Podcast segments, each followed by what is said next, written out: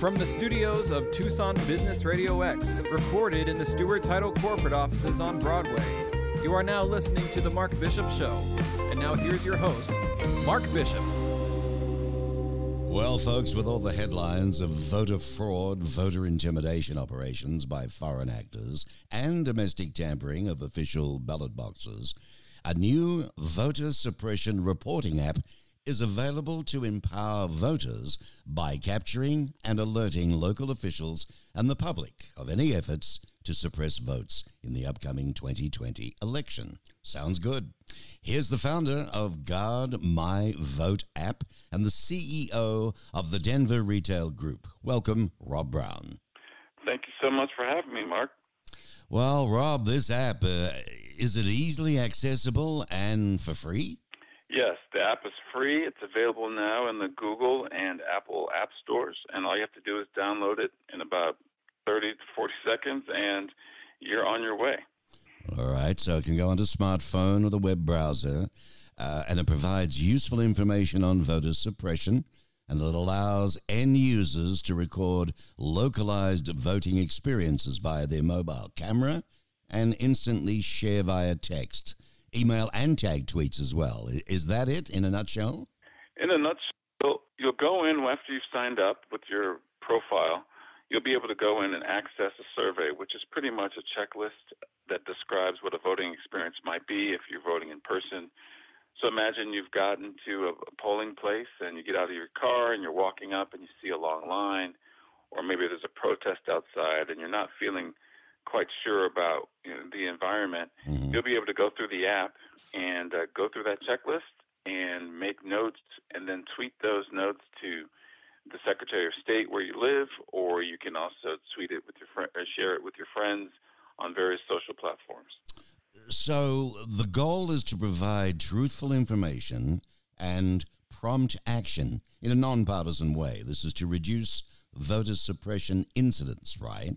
Yes, it is. I mean, the app is nonpartisan because our focus is making sure that all Americans have access to truthful information, clear information. We don't want to ask, who you're voting for. That's not the important part to us. The important part is that you have the ability to access great information, which the app allows you to do. We point you directly to your state's website that has all the information about voting in your state, be it registration, be it polling places, who's on the ballot, those types of things. Fascinating. Guard My Vote. I guess you're aiming to expand voting access and awareness to each corner of our nation. I guess the mission, Rob, is to empower people to vote and to end voter suppression for good. That's exactly right. I mean, the unfortunate truth in America is that there has been some voter suppression. As an example, we've heard stories about false or fake ballot boxes being planted, or specific states have counties where they only have one ballot box for up to 4 or 5 million people. Those things make it very difficult for people to vote, and that shouldn't be the way that we do things here, and we want to have a tool available to people that helps eliminate voter suppression for both parties, everybody that's eligible to vote here in this country. Wow, I tell you what, in doing my research on it, this app, which is easy to use, it allows voters to identify and report some of the most common methods of voter suppression, which includes restrictive voter ID rules, lack of language support, closed polling locations, or reduced voting hours. I mean, we, the public, we're looking for meaningful ways to improve voter integrity. Guard My Vote streamlines the process of alerting election officials and shedding the light on problems that occur. So my question to you is, how are local officials alerted if your vote is suppressed? There's two ways that happens by using the app. The first way is completing your survey, and when you press submit at the end of your survey, you can tweet directly to your Secretary of State or send that person an email as well. And those links for the tweet and for the email are already embedded in the app. You don't have to look for it.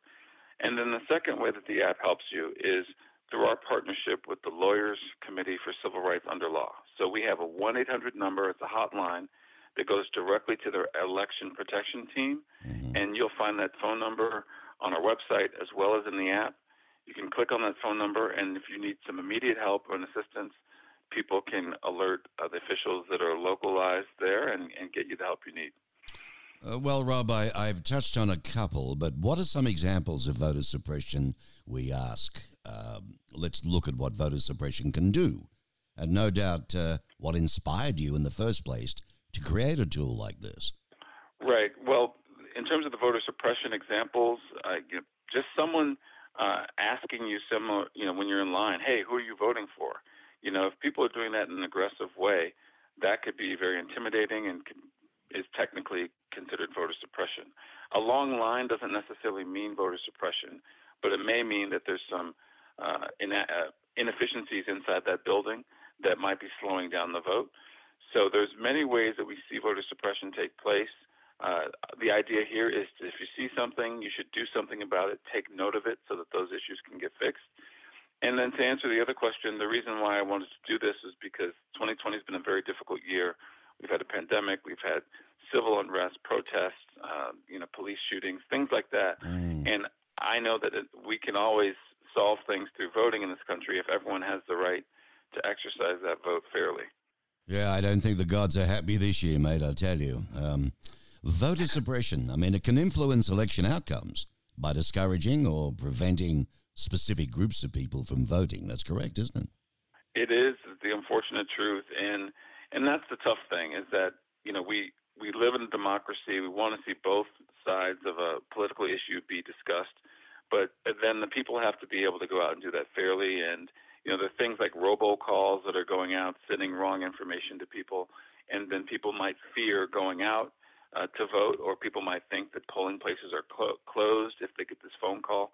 So Guard My Vote, through the app, you're able to get real information through the state's website that make it clear to you what the rules are.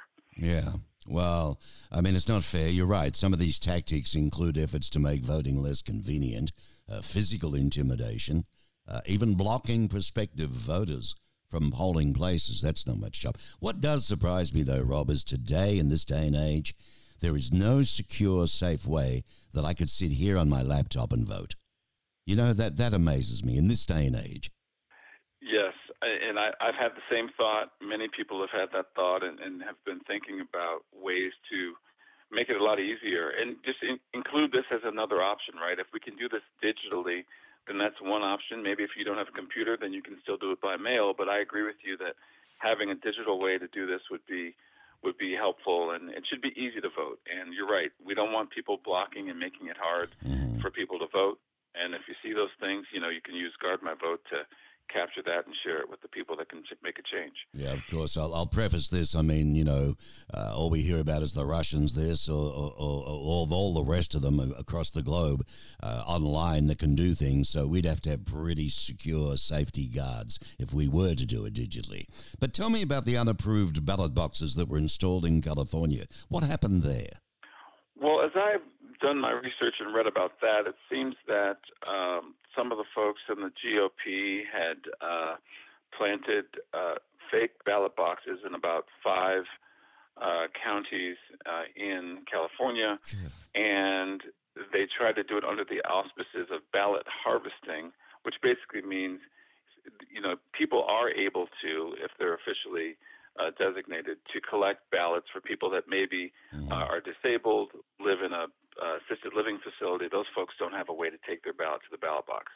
So ballot harvesting is a legal process. However, if you plant a ballot box and intentionally make it look like official government ballot boxes, well, then people and you represent one specific political party, well, then that's kind of fixing the game, and you're misleading people on purpose, and that's a crime. Yeah. So so that's unfortunate that happened in California. And with Georgia, of course, huge lines and long waits, evident for early voters. It's a mess. Texas has attempted to reduce ballot boxes to 1 per county, right? Absolutely. Harris County's been in the news quite a bit. That's where Houston, Texas is. Harris County is about 1,700 square miles. It has 4.7 million people, and they only have one ballot box for all of those folks. So for some of them that don't have cars, it may take up to 7 hours round trip for them to get to the ballot box. And imagine if you're leaving from work and you're trying, or if you work from home and you've got to leave your house for 3.5 hours and then come back just to put your ballot in the mail. I mean, that's very, very difficult. And that's a form of voter suppression. Wow, this is fabulous. You heard it here, folks, on the Mark Bishop Show.